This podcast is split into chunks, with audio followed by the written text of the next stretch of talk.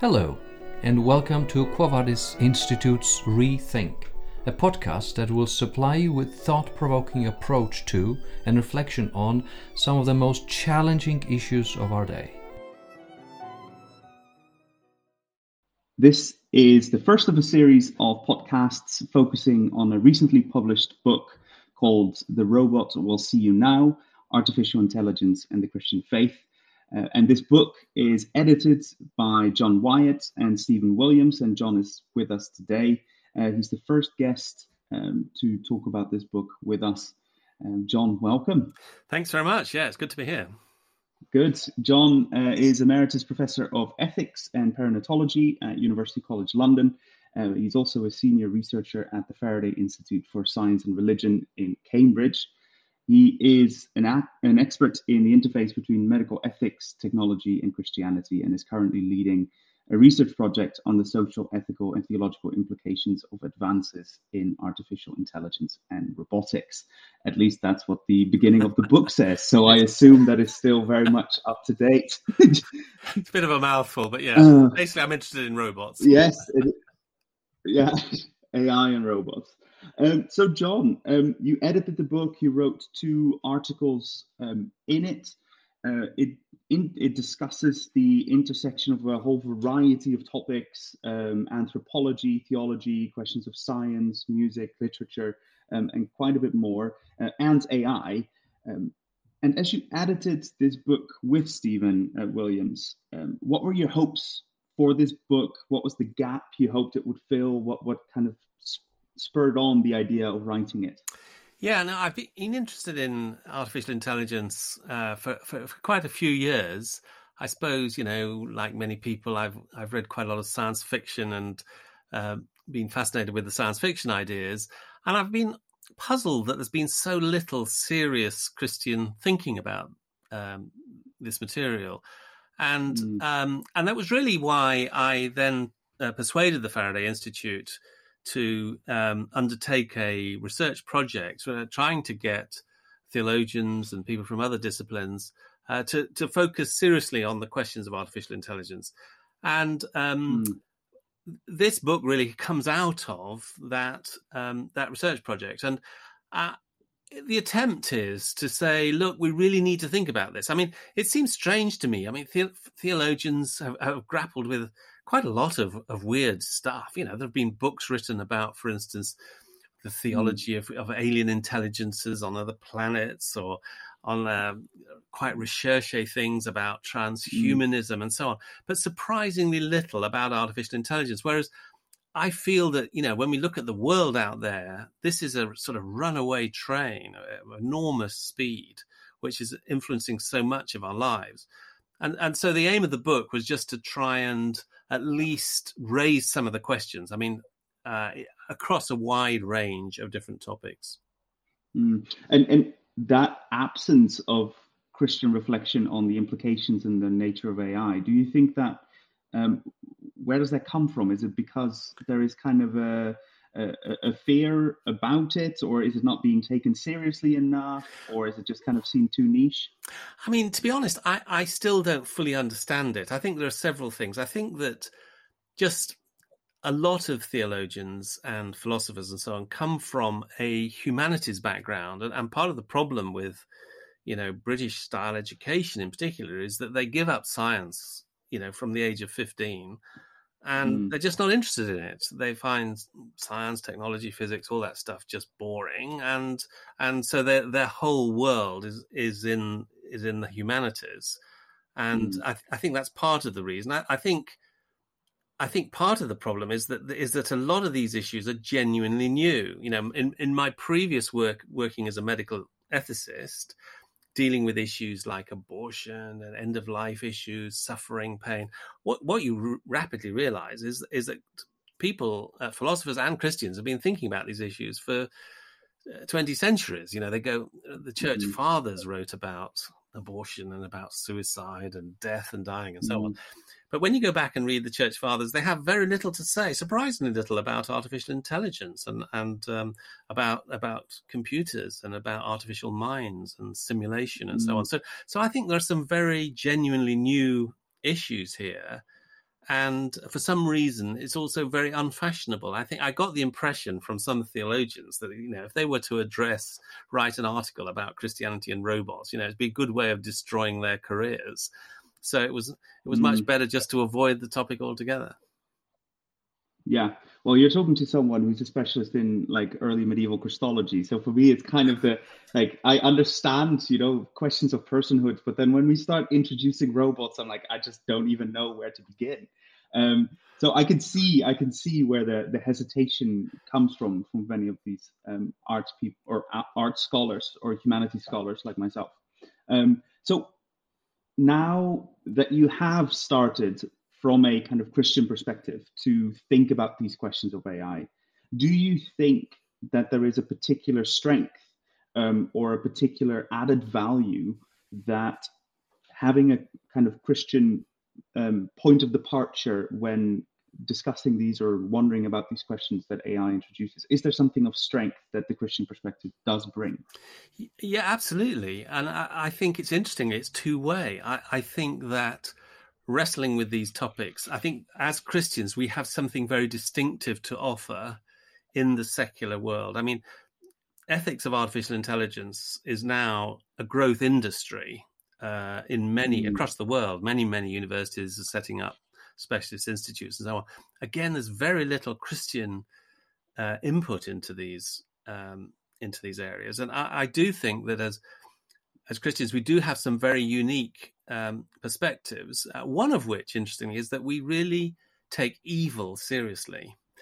Um, one of the fascinating mm-hmm. things is if you take a, a, a, sort of standard, what's often called a physicalist understanding of the universe, that in the end, all, all that's there is is matter, is electrons and protons and molecular stuff. Uh, then mm. there really isn't a category for evil. Evil there's a, there's a category for accidental mishaps, uh, uh, mm. but but the, for for what we understand as as, as malevolence, personal malevolence, it, it just doesn't compute. It doesn't it doesn't function.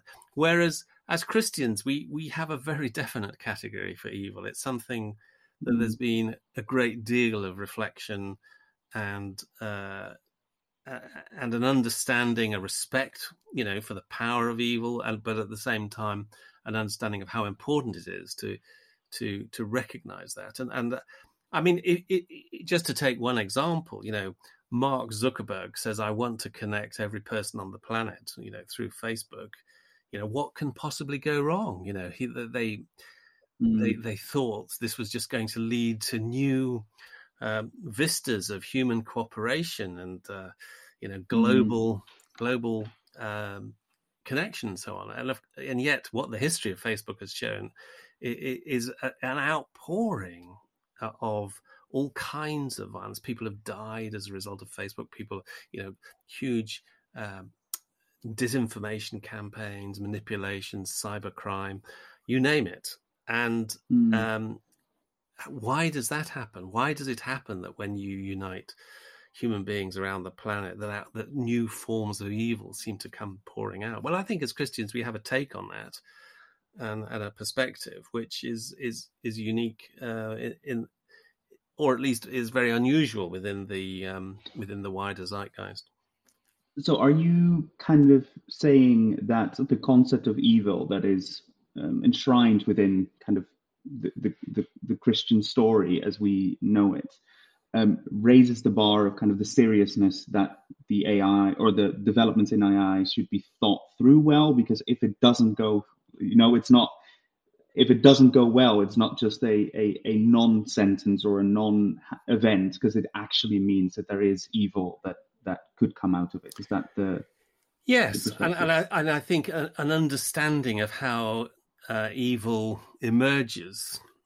I mean, mm. you know, in Christian thinking, yeah. this is the idea that every human being is fallen, that that that every mm. human heart has has hidden and, and and fallen aspects, flawed aspects, and mm. therefore, when you connect people at a very intimate level, you know, from a Christian perspective, we're not surprised that some very negative things can then mm. emerge, and and therefore, I think a greater reflection about evil and so on. Um, and, and therefore a greater caution, I think, and the need, I, you know, I th- the need for damage limitation, the need, the need mm-hmm. for uh, techniques for limiting evil and restraining it um, are, become mm. very important. Yeah, I can see that.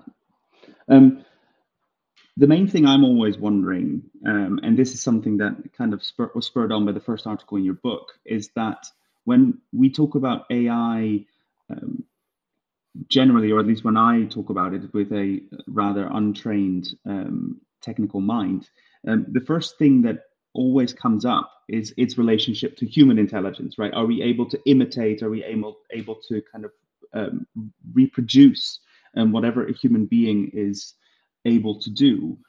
And to me, one of the big questions that underlie that is first of all, how do we understand human intelligence? What does it look like before we even can start trying to replicate it? We need to understand what it is in itself before we can even attempt to do the second part of that task. Um, and you ask yourself in that further article a question um, Are human beings machines? Is that the way that our minds function? Um, if that is the approach, what does that do for AI, and why do you think that that is an unhelpful way of um, how to understand human intelligence?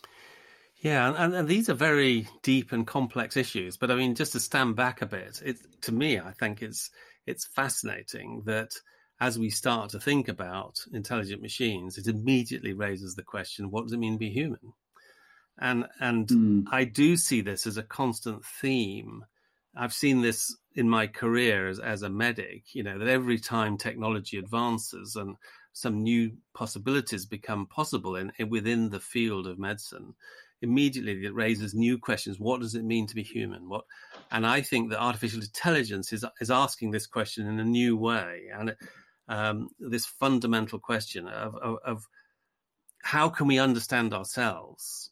And certainly, there are lots of people, and particularly the scientists and and that the, these people who are physicalists who would say mm.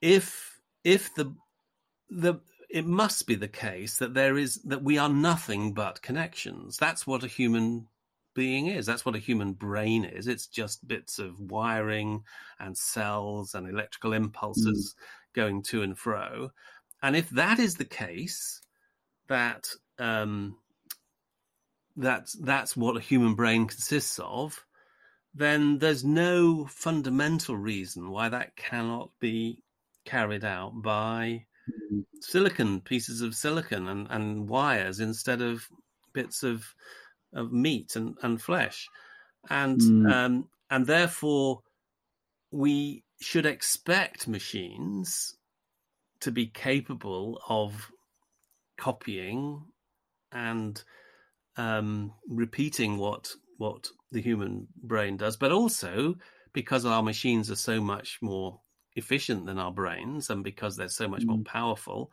and because they're getting more powerful every every year or two, we should expect mm. the machines to be capable of doing much more than human beings. So, so there's a there's a sense in which the uh, physicalist scientists and technologists are already primed to expect the machines mm-hmm. to be the same as us and actually to be better than us. Now, I mm. personally think there are lots of reasons for thinking that that's far too simplistic and naive, and that really the way that we think as human beings is is completely different from the way that machines function. And, mm. and part of that is is because we are mammals. We are not um, bits of silicon and mm. therefore the way we think is a mammalian way of thinking. It's it's a it's a, a way that is uh, an embodied way of thinking, a, a, way of engaging with the world, which happens when you are a mammal, and mm. and where you've grown out of the body of another mammal, and uh, you know you've got a young daughter of a few months old and you're seeing the way that she is interacting mm. with the world and learning about it reaching out and touching and trying mm. to uh, engage and smiling and falling over and crying and so on so all the mm. experiences mm. of her thinking is embodied in a mammalian way of being in the world, which a machine, of course, has no. It's it's it's a completely different kind of existence. So, in the world of theology, we often use the or words of qualitative and quantitative difference when we talk about how someone conceives of physical reality and the person of God. So we would say, you know, is someone conceiving of God in a quantitatively different way or a qualitatively different way? Are they different fields of existence, or is that God just like human beings but ultimately bigger? Um, it almost sounds a bit like that. I'm not saying that there's an analogy that's perfect there, but it almost sounds like you're saying that there is almost a, a, a qualitative difference between the type of way in which a human mammal knows, experiences, is in the world, and the way in which we can imitate some of those aspects in the computer. Is that fair? It's not like a quantitative thing, but a qualitative thing. It, that's exactly right. Yeah, I, that's what I that's what I believe, and I think there's a lot mm. of scientific and philosophical evidence to support that. Quite outside Christian thinking, if you mm. just take the way that we engage with the world. One of the fascinating mm. things, you know, is that modern uh, investigation of neuropsychology has shown that, for instance, when we we can't avoid embodied metaphors of thinking. So when we think about the future, we're looking forward, and when we think about the past, we're looking back. Mm. When we're reaching outside, when we're feeling uncertain, we're, we're feeling our way where you know the the whole way we think is always in terms of a physical being located in space who's reaching mm-hmm. reaching out to others we cannot think otherwise than in an embodied three-dimensional way uh, because mm-hmm. that's our sole experience and mm-hmm. um, so i do think there is a, a qualitative difference between the way we think and the way machines think. And I think part of the problem is the, is the loose use of language. So it's very common to say, well, the, the machine is seeing this, the machine understands this, the machine remembers, the machine understands, the machine is calculating. All those words are things that only human beings can do. And when we apply mm. them to a machine, we should have scare quotes around them. It's only pretending yeah, to yeah. see, it's only pretending to understand. It doesn't really understand anything. Mm. So, um, how, when we kind of, one of the lines that is in your article, but also I read a couple of the other articles um, around it in the book, um, which which is tied into this question of essentialist or non-essentialist, physicalist or non-physicalist understandings of human beings, but also of personhood. What is it for a human being to be a person, and at what point are we going to say that a a kind of humanoid bot. I don't know if that's the correct term, but would would be a person. Um, you talk a little bit about patency, patency. I think that's how one would pronounce that capacity to suffer, um, consciousness, morality um, of building that a bot that is capable of suffering. Um, could you just connect those uh, thoughts with each other because it's a, a, more technical part of the chapter? I don't know. Yes, no, no, I, it's uh, and and again, one just has to say these issues are very complex, and and the more you mm-hmm. go down the rabbit hole, the more complicated they become. But so a fundamental issue is is a machine capable of suffering? Mm. Um, be, because part of the reason which we uh, both respect other human beings and treat them with care, but if you think about it, we also respect uh, kittens, we respect animals, we respect any being that has apparently the capacity to suffer. Uh, mm. and, and so we don't know what it's like to be a kitten, but we instinctively feel that to deliberately torture an animal um, it, like that is is bad for the animal and also bad for us uh, to inflict mm. knowingly to inflict pain. And so then mm. the question is how should we treat these apparently intelligent beings, uh, particularly if they seem to suffer? I mean, you can already mm. get these little. There's a, there's a, creature called a Furby, which is a like hmm. kind of little, little uh, furry animal, which is entirely uh, artificial and, and just has a little voice box in it and a, and a little and a, and a little beak. And a little beak. And apparently, yeah. if you hold a Furby upside down and shake it, it goes, me scared, me scared, me frightened, no, me no like, no, no like. And, and then the question is, you know, how do human beings respond? If you ask people to hold a Furby upside down and keep it there while it's saying that it's scared, how does that make you feel? And the interesting thing is that mm-hmm. most human beings say, I can't do this. I'm sorry. You know, I, that's wrong. And, and the, and and yet with intellectually they know that it's just a little piece of of um, of machinery. So I think yeah. this is tapping into something quite deep about um, is it possible that that machines can suffer, or even if they appear to suffer?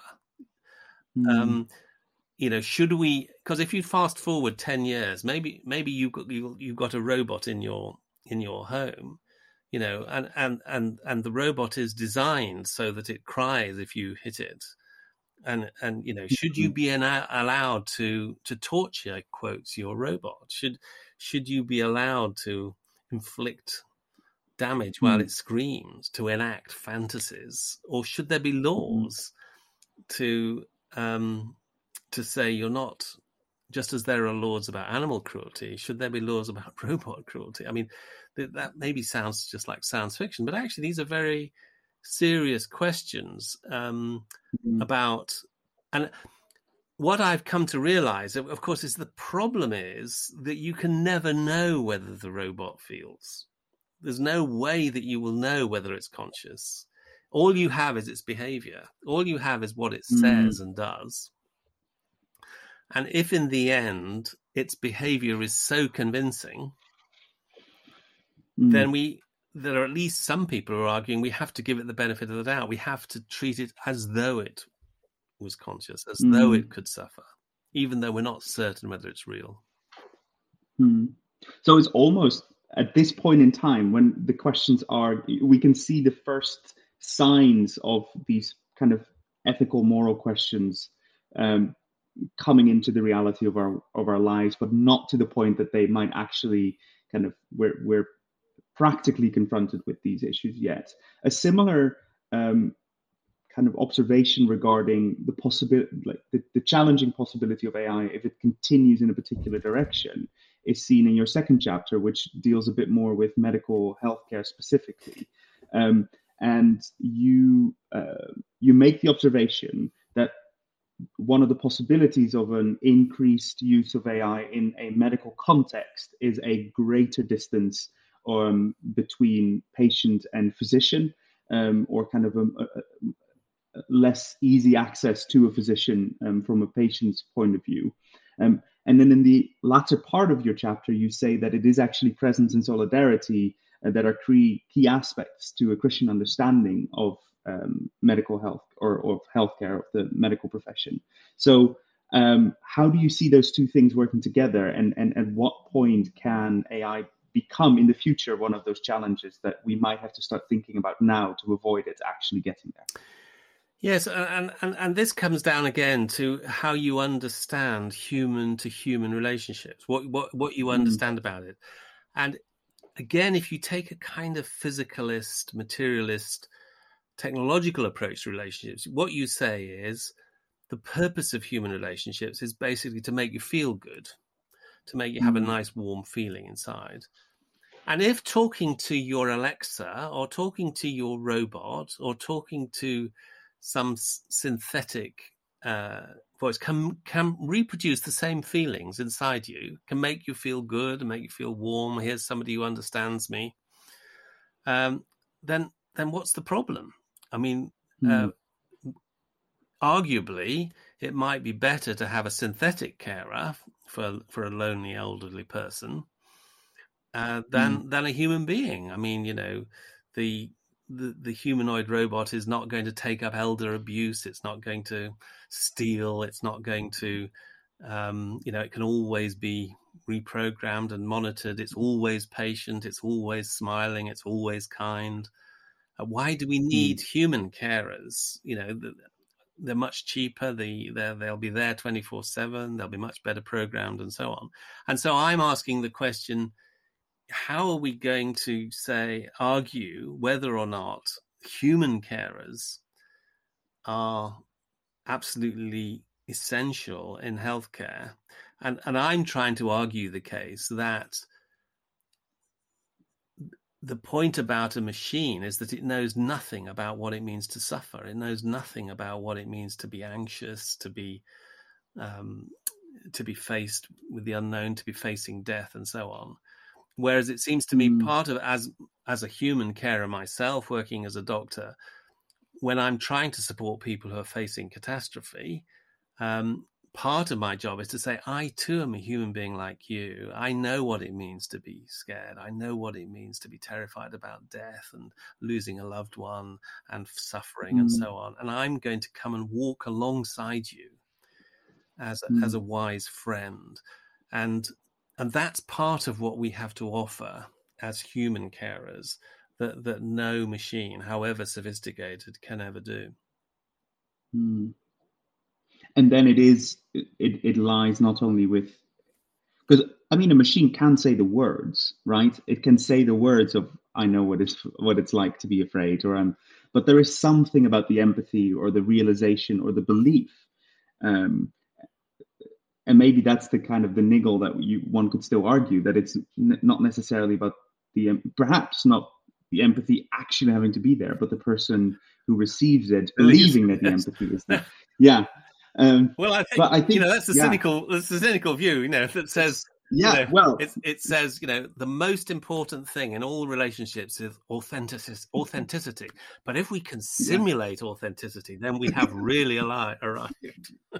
yes, yeah, no, and I think I think you're right that there will probably always be something if you know that that it's that the empathy is simulated and not real, that it doesn't quite have the same effect as actually talking to someone who you know has gone through something similar, or you have to believe that has gone through something similar. And, and this, again, I think is is where there's an interesting uh, take from the Christian perspective, because what the Christian perspective says uh, is both that there is a human to human solidarity because we are both made uh, the same, made in God's image, but even mm. astonishingly, that God himself is a God who suffers. He doesn't just appear to suffer, but God himself mm. experiences in Jesus the, the full awfulness of suffering. And therefore, he can mm. uh, give us he can have solidarity with us he has been he's suffered along with us so so that solidarity in suffering I mean, in the Greek, it's this interesting word koinonia, isn't it? The participation in suffering mm. is, is very deeply rooted in, in Christian thinking about these mysteries. Mm. Great. Well, John, thank you so much um, for your time. We've we've kind of come to the end of our time, but I just wanted to say that I really enjoyed reading the book um, especially as someone who's not very technically um, savvy myself and has gone through humanities degrees. I really, really enjoyed um, the grace and the kindness with which the authors have kind of introduced the topics that are really quite technical. Um, so, if anyone um, would be interested to read the book, um, I know it's published with SPCK.